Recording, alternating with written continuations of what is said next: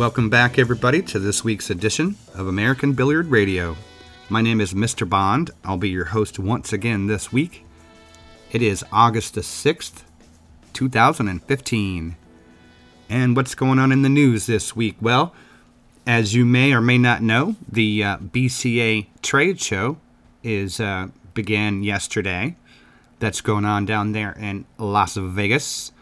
And at the same time, as a matter of fact, there is the Junior Nationals are going on in the same facility. So we want to wish all of those juniors the best of luck in their matches, that it should be some good pool going on down there. And also, if you haven't heard already, there is a new player ranking system in development as we speak. It's being known, or being called, the Fargo Rate, because it sort of originated up in the Fargo region of North Dakota.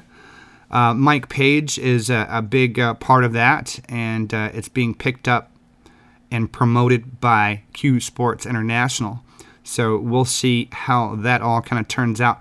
We're hoping to get Mike Page on the show next week to give us kind of the rundown, the explicit information as far as how that all works. So we're kind of looking forward to that. And a little bit later in the show today, we're going to be talking with Mr. Will Prout. He is the the current proprietor of the International Q Collector Show. That's also coming up here in a few weeks. So we're going to be talking with him a little bit more about the history of that and what's going on with the show and where to go see it and when. So stick around for that. But first, I was going to share with you a little interesting story I ran across in the news.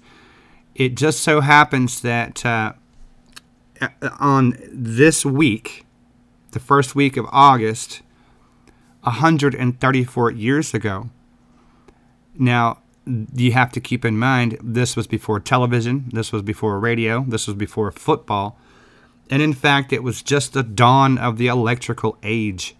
So this week, 134 years ago, in Paris, they were holding an electrical exhibition where they got together a bunch of the different developers from various countries that were working on electrical devices for the first time.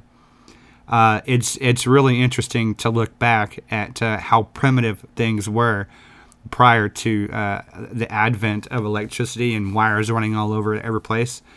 And it's particularly interesting to note in the article that I was reading some of the things that they imagined right off the bat that electricity would be good for. And, you know, all the normal things that you might think of, you know, light bulbs and old stage lighting and electrical motors and stuff like that. But at this exhibition, the interesting thing was that they had these different developers of the technology, almost like a software exposition, where you would have different developers of the technology displaying the different uses for it. So the newspaper article describes how one room will be set up to show off this kind of use for it, and another room will be set up for this kind of use for it. And they mentioned that there was one room in particular, rooms 3 and 4, were going to be arranged like an apartment with bedrooms, drawing rooms, dining rooms, a billiard room, a library, and a kitchen. And they specifically made mention of the fact that the electricity was going to be used for an electric marking board for billiards.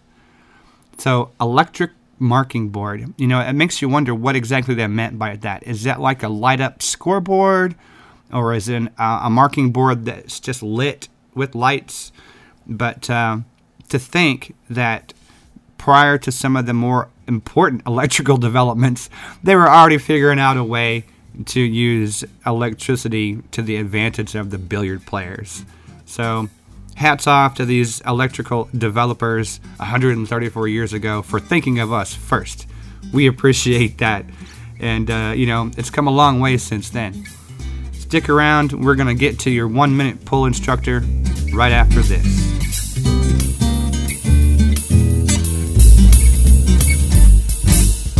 Hi, I'm Scott Lee. I'm Randy G. And welcome to the 1-Minute Pool Instructor. This week, we've got a topic that I hear over and over and over again, particularly even with better players.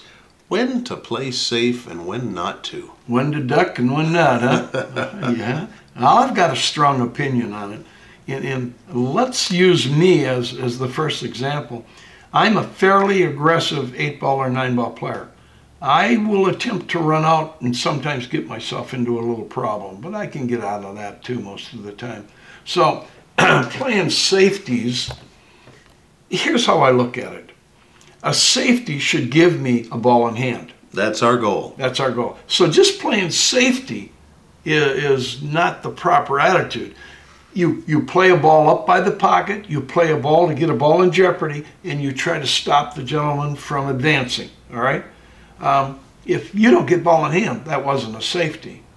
I have another rule of thumb, Scott, that if the shot and the safety are equal, shoot the shot. Sure. I mean, if the safety is just as hard as shooting the shot, you might as well take the advantage and go. Well, and that's a whole other thing to learn is how to see easy safety opportunities. Most people can't recognize them. Well, after the break, you immediately know what balls are going to be your safety balls and what not. Not the balls you can shoot in, but here's an opportunity to hide a ball under two balls. Absolutely, and a lot of times the best 8-ball players will make a ball and duck right away, and get ball in hand. Sure. We grew up with some of the greatest 8-ball players, and no doubt about it, they duck and hide early. Well, the absolute worst thing you can do is run a rack down to the last one or two balls and miss. And you're screwed then. Or miss on the 8-ball. Yeah. A good player will never let you have a fair shot. That's right. Absolutely. So, I don't know. I think safeties is like the jump shot.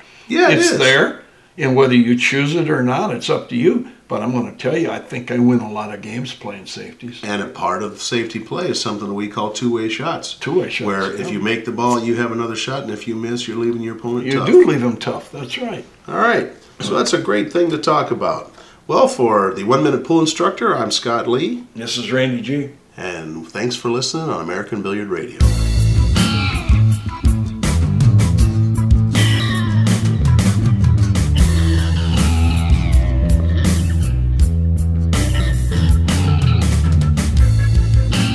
All right, everybody, I'm back, and I am talking with Mr. Will Prout.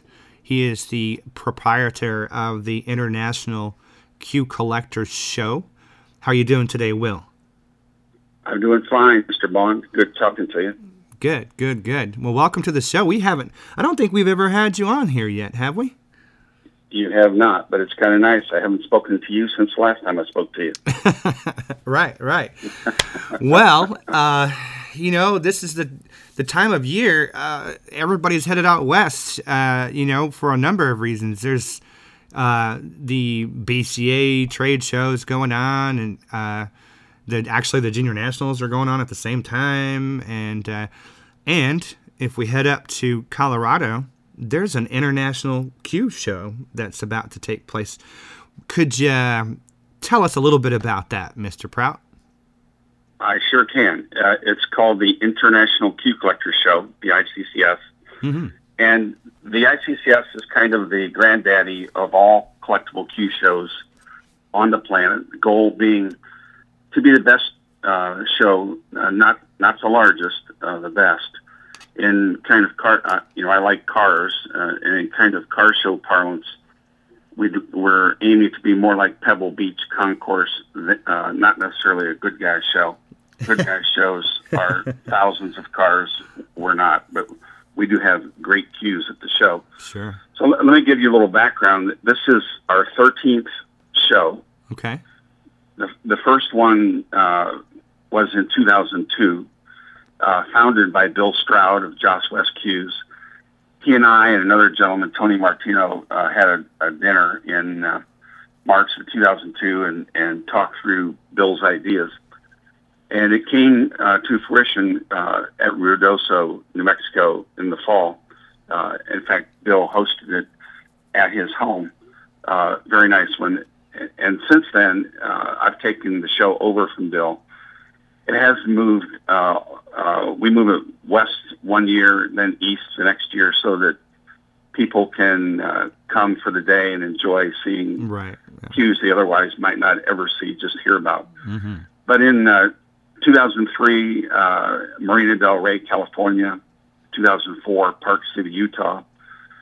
Moved east in 2005 to West Palm Beach, Florida. Back to the west in 2006, Lake Las Vegas. Down to Houston, 2007. And we were in the middle of the country in Kansas City. In fact, I hosted it that year, 2008. Down to Santa Fe, New Mexico in 2009. That was a great show. Actually coincided with the 400th anniversary of the city of Santa Fe, as well as the weekend of their national art show. So that was a lot of fun. Wow. 2010, we were back to Florida in Sarasota. 2011, St. Louis, right across from the Arch and the Cardinal Stadium, right when they were in the playoffs, by the way. 2012, back to Las Vegas at Red Rock, wonderful facility. 2013, we were down in Atlanta Buckhead, one of my favorite diners there, the Buckhead Diner. People are familiar with that. This year, the show will be in Westminster, Colorado, back toward the west again. It's being held at the Westin Westminster. The show is open to the public on August 29th, just in a few weeks. When it's open to the public, it will be on Saturday from 1 till about 5:30. There'll be a modest entry fee. I think it's $10 or something to enter.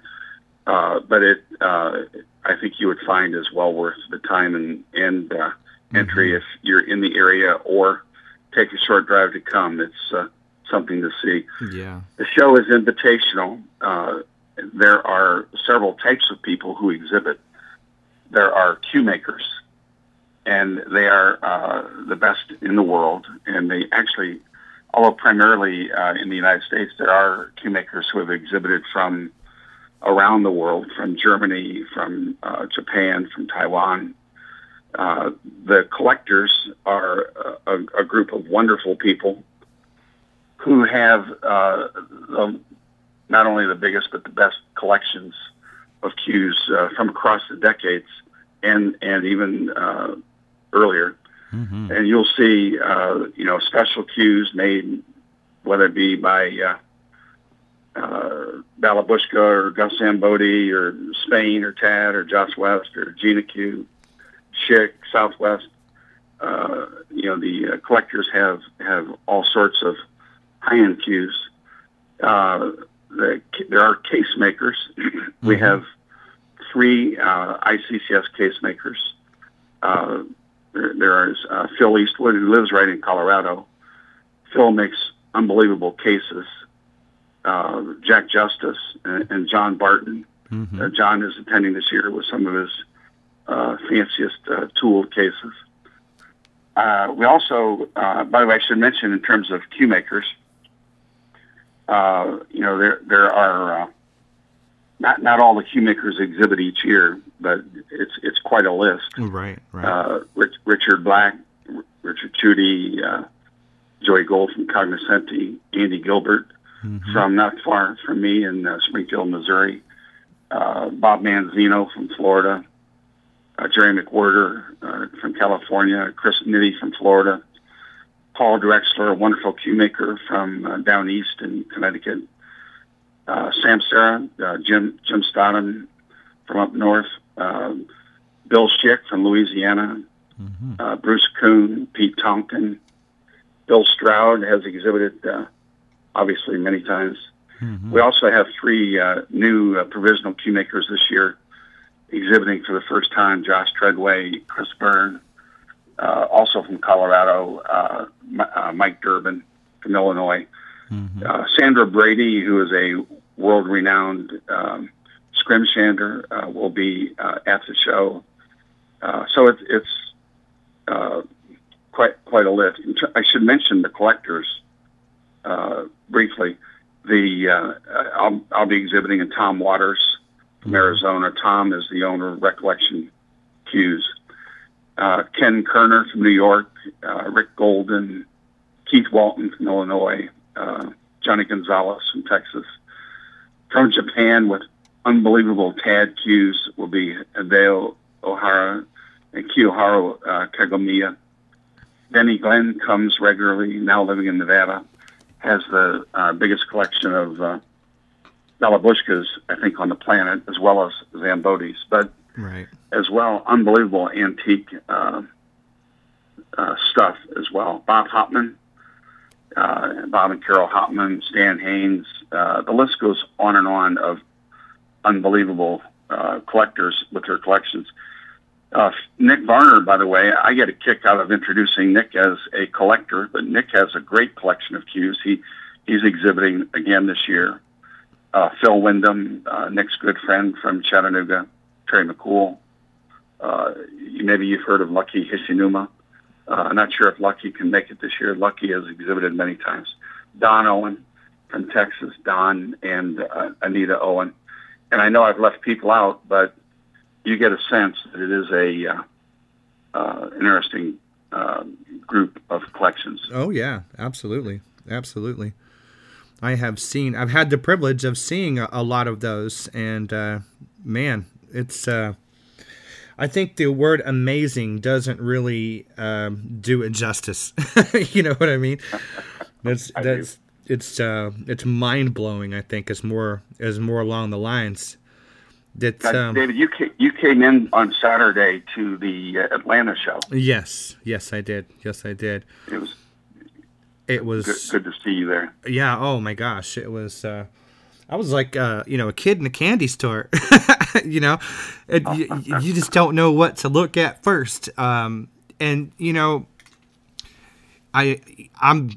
sound like a klutz talking about this because I'm not a cue maker, but.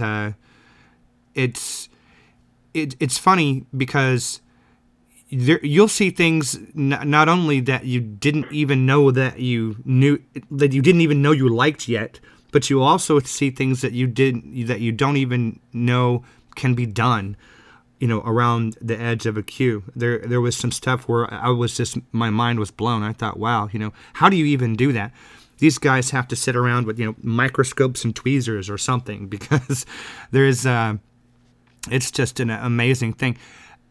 And with that in mind, I have a question for you. What got you interested in the cues to begin with? Oh, that's a tough one. I grew up in a small town in Ohio, and along the way I moved to Canton, Ohio, and played in a pool room where there were a number of top players, and sure. In fact, that's where I first met Nick Varner in '74 or '75. But the pool room I played in had all kinds of cues sure. in it. I played with what I considered to be a fancy Palmer, a Model J. But in the room were Gus and George and Burton and Tad and all the rest. Mm-hmm. And so I had my fancy Joss West, and I saw another cue that I liked and decided to sell my Joss West. And in fact, I was buying another Joss West at the time, as I recall. And when it came in, I couldn't bring myself to sell the first one, so I just decided to keep it. Worst decision of my life, because, of course, why would somebody need two cues, right? Right. No, that's funny. There I was with two, and I suppose the chase was on. Wow. Well, the history behind it is. It's pretty fascinating, to be honest with you. A lot of people may not necessarily realize this, but cues have been decorated, as it were, for almost as long as they've been playing with them exclusively. I mean, there's marquetry cues that go back into the 1700s or early 1800s, as the case may be, and Not only that, but in the 1860s, 70s, and probably up into the 1880s, it was not uncommon at a championship match for that to be one of the prizes of the match, would be some kind of a custom, highly decorated cue with some gold or some diamonds or, you know, something elaborate in it. And if you look back through the historic records, you can find people talking about it back in the 1860s, the difference between playing with sort of a plain Jane type of a cue versus playing with highly decorated cues. So it's not something that is new per se, but it's something that's been brought to light, I guess maybe in the last 50 or 60 years or so, you know, where people actually make a point of collecting them specifically because of the makers and because of the styles and whatnot. Do you have a particular style that you're more fond of than another? Well, I do, and you probably know that. I like what is called a box cue, which is a cue that does not have points in the forearm. It has rectangles, and I've got a pretty large collection of those, several dozen. It's funny you mentioned marquetry cues. I've got a marquetry cue from the early, probably 1825, ish or 1830. Mm-hmm. That there was a gentleman was in Paris on business in the 70s, and happened to call back to his brother in Arkansas and said, "Hey, there's this auction going on this weekend, and there are a couple of these really fancy marquetry cues at auction. Are you interested in me picking one up?" And the brother said, "Of course." So ended up getting both marquetry cues, brought them back to Arkansas, and along the way I ended up with one of them. But they are just unbelievably detailed cues. I appreciate your comments on that. Oh, well, sure. That, you know, and well, and for the listeners, in case you don't know what that means, they would take different materials, different woods, and literally create a scene or a elaborate design into the butt of the cue. And I mean, painstaking doesn't even begin to describe it. You know, this is just, you know, it's art and craftsmanship in one, you know, beautiful ball of wax there. The time it would have taken back then by hand tooling everything is just astounding to think, you know, the time and effort that it took to do that kind of stuff without modern machinery, you know. I was just going to say, what? No CNC? No. Matter of fact, it was probably using hand-cranked lathes and things like that, you know, or a foot pedal lathe or something along those lines. That's right. That's exactly right. You know, because, I mean, that was back even before you had steam factories. You know, some of the middle, early 1900s. And this is kind of a side story, but it's funny. I was talking to Skip Nemechek from Tweetin', and we found some photographs in an old billiards magazine of sort of like the back room of the shop of his grandfather. Now, this was still, you know, Keckheifer, and they had one of the steam plants where, you know, and outside the building, they would have a steam boiler, and it would have a piston mechanism on it to run one turbine. And then they would take these leather belts and run them to several different machines at the same time. So you would have a drill press or a lathe or, you know, a punch machine. And they were all running off the same steam-generated system, but they would have belts strung all over the room, all going back to the same thing. So I was showing the photograph to Nemechek, and he said, you know, it's funny. That's a really interesting photo. The sad thing is we still have some of those machines, and we still use them. So they're running on some ancient technology in there. I don't think too many of the guys that make cues these days would appreciate, you know, the old steam powered junk like that. Wow. But nonetheless, another question for you. What? Sure. In your opinion, and this is sort of a question of relativity. In Will Prout's mind, what is so fascinating about these cues that, I mean, it's a given that there's a lot of work and craftsmanship and artistry that goes into something like this. But why is that so fascinating? Why do people want to collect this? What does it mean? Well, I like them for the functional art. You know, I grew up from the age of 11 or 12 playing pool. Went for a lot of years, couldn't have one, and then I could have one, and I did, and I just really liked it. You know, a lot of times, David, people will ask me, what do I look for in a cue? Mm-hmm. Which kind of is a corollary to the question you just asked. And I actually, when I think of cues, I think of three things. I think of, first of all, playability. Mm-hmm. And that's, you know, I'm leveraging the term functional art that I said a moment ago. But when I think of any cue that I have or any that I'm looking at, I think of, number one, playability, no wall hangers. I think of design, you know, how is the cue designed? And I think of execution, mm-hmm. how well is it built? And some people say, what do you mean the difference between design and execution? Well, I mean, somebody could design a, for example, a Bart Simpson cue. And then when he executed or built it, maybe he built it flawlessly, but I may not be interested in a Bart Simpson design. So anyway, if you think of cues, you know, think of, I would recommend playability, design, and execution. Right. And if you're thinking about buying a cue, or maybe buying several, and then ultimately, what do? You know, I would just give, and I've been doing it a lot of years, I would just say, the first thing that ought to be on your mind when you buy a cue is, do you like it? Right, right. And you know, you don't want to pay too much for a cue, but you want to be sure you like it. It's tough to buy one to just buy and sell it. Right. Flipping, particularly in this market, is tough. But anytime you buy something, you know, you might be thinking that's Valhalla. You know, I'll keep that forever. But it could be a time when you don't.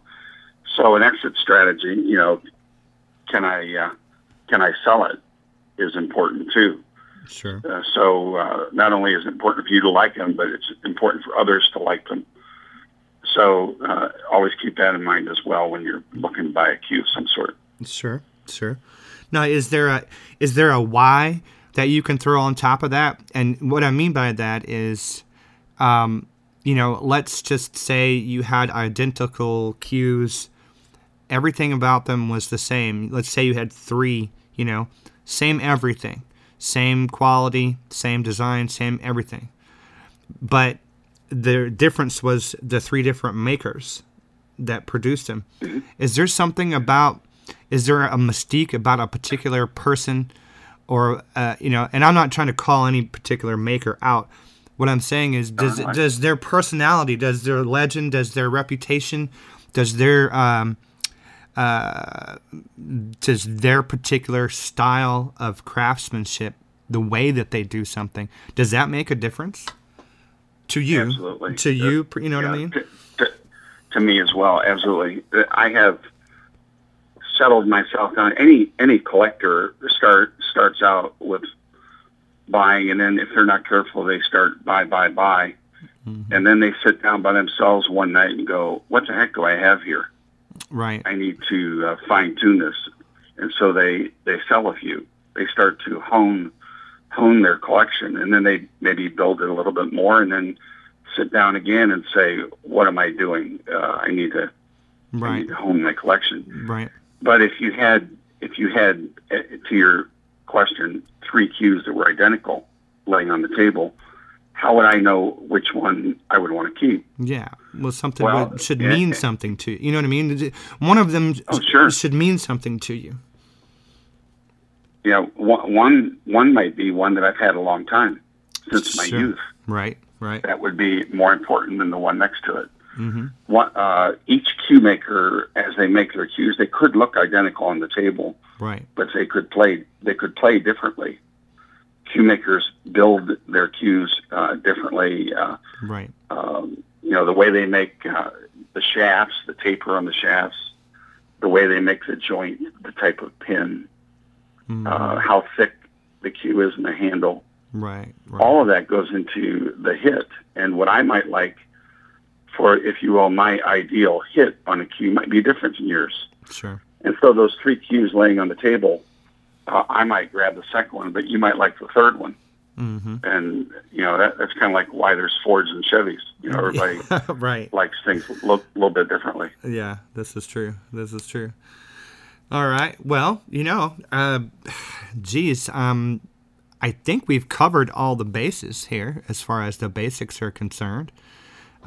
We have all the information about the show. And most certainly, if any of you guys are in the area, or if you're, like he said, if you're within a pleasant drive distance, then you should come out. There's another special, a little addition to the show this year, I understand. That's a lead-in. The special collection. Special collection. Yeah. Tell us a little bit about that. I need to talk about the special collection, but let me ask you something. Yeah. There's a new element potentially to the show this year, and it deals with or has to do with antiques and ephemera. Right. And David, you're one of the world's biggest and best on that. Let me ask you to speak to that a moment. Well, what we are hoping to do is get out to the show this year and join you guys. You know, there's a lot of people that collect cues, not necessarily just as a standalone cue collector, but because they collect billiard, you know, paraphernalia, ephemera, and, you know, all of the stuff that's related to the history of it. So we thought it would be a good idea to get out there and bring some of these artifacts and documents and, you know, different things that are hiding in people's collections that the general public doesn't normally get to see.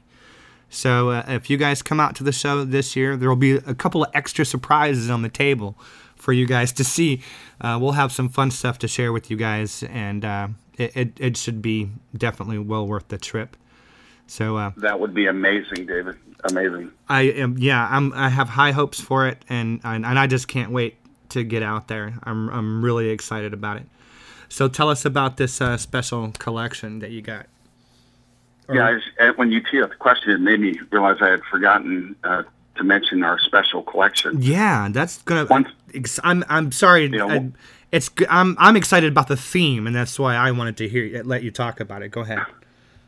Okay, so just briefly, each year we offer, and it's voluntary on the part of the exhibiting cue makers. They're welcome to make a cue that goes into a special collection, and the collection differs each year according to a theme.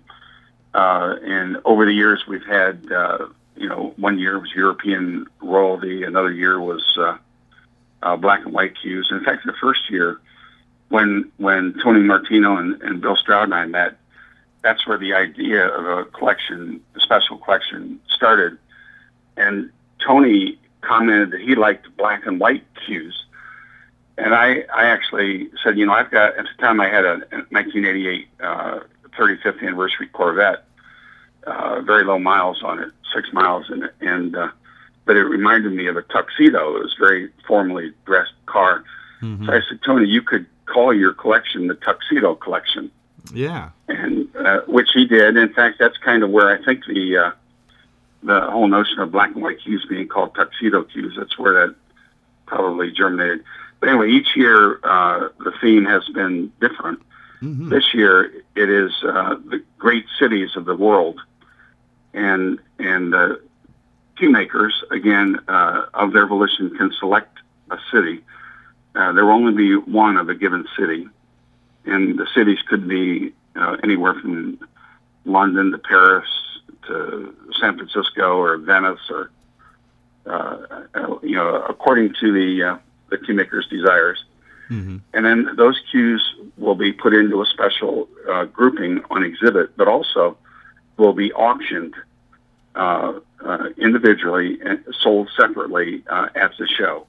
And the auction begins early during the show, but will run throughout all day, well, at least till 3 o'clock on Saturday, on the day the public comes. And anybody from the public that's there that wants to enter into the private bidding on one of these cues is welcome to. In fact, in the past, many times the cues have sold to people who come Saturday only. So mm-hmm. they're usually unbelievable cues, great value and good prices. So right. That's a fun part of the show as well. Yeah, I'm stoked. I hope we end up with the Chicago Q. I'm not going to ask you to reveal what you know about the cities yet. We'll just let that be a surprise. But I'm hoping for a Chicago Q. What was the theme in Atlanta? I forget offhand. I was trying to remember. I knew what it was, but I can't remember now. Okay, never mind. Excuse me. I just remember looking at them. That might have been no, it wasn't the Burlwood collection. Offhand, I can't remember. Okay, well, that's not a big deal. That was just for my own personal gratification, so it's all right. All right, well, Will, I thank you 1,000 times for taking the time to talk to us all and for all the information. And, of course, thank you for keeping the show running. And we look forward to meeting with you out there in Westminster. And David? Yes. Let me just end it. Let me just say Saturday, August 29th. That's it. 1 to 5:30 or so. August 29th. At the Westin Westminster. Westminster is a suburb of Denver, north edge of Denver. Right. So if you can come, if anybody has a a question or about the show or the cues or want to talk cues in general, I can be reached through AZ Billiards. Send me a PM. My moniker on AZ is I Buy Cues, or my email is prout5809@aol.com. Right there, you go. Now they know how to get a hold of you, and yeah. I'm sure Will makes himself available on a regular basis, so it's not hard to get a hold of him. All right, Will. Well, thanks again. I appreciate it. And thanks to listeners out there. We will talk to you again next week on American... Thank you, David. Yes, sir. On American Billiard Radio.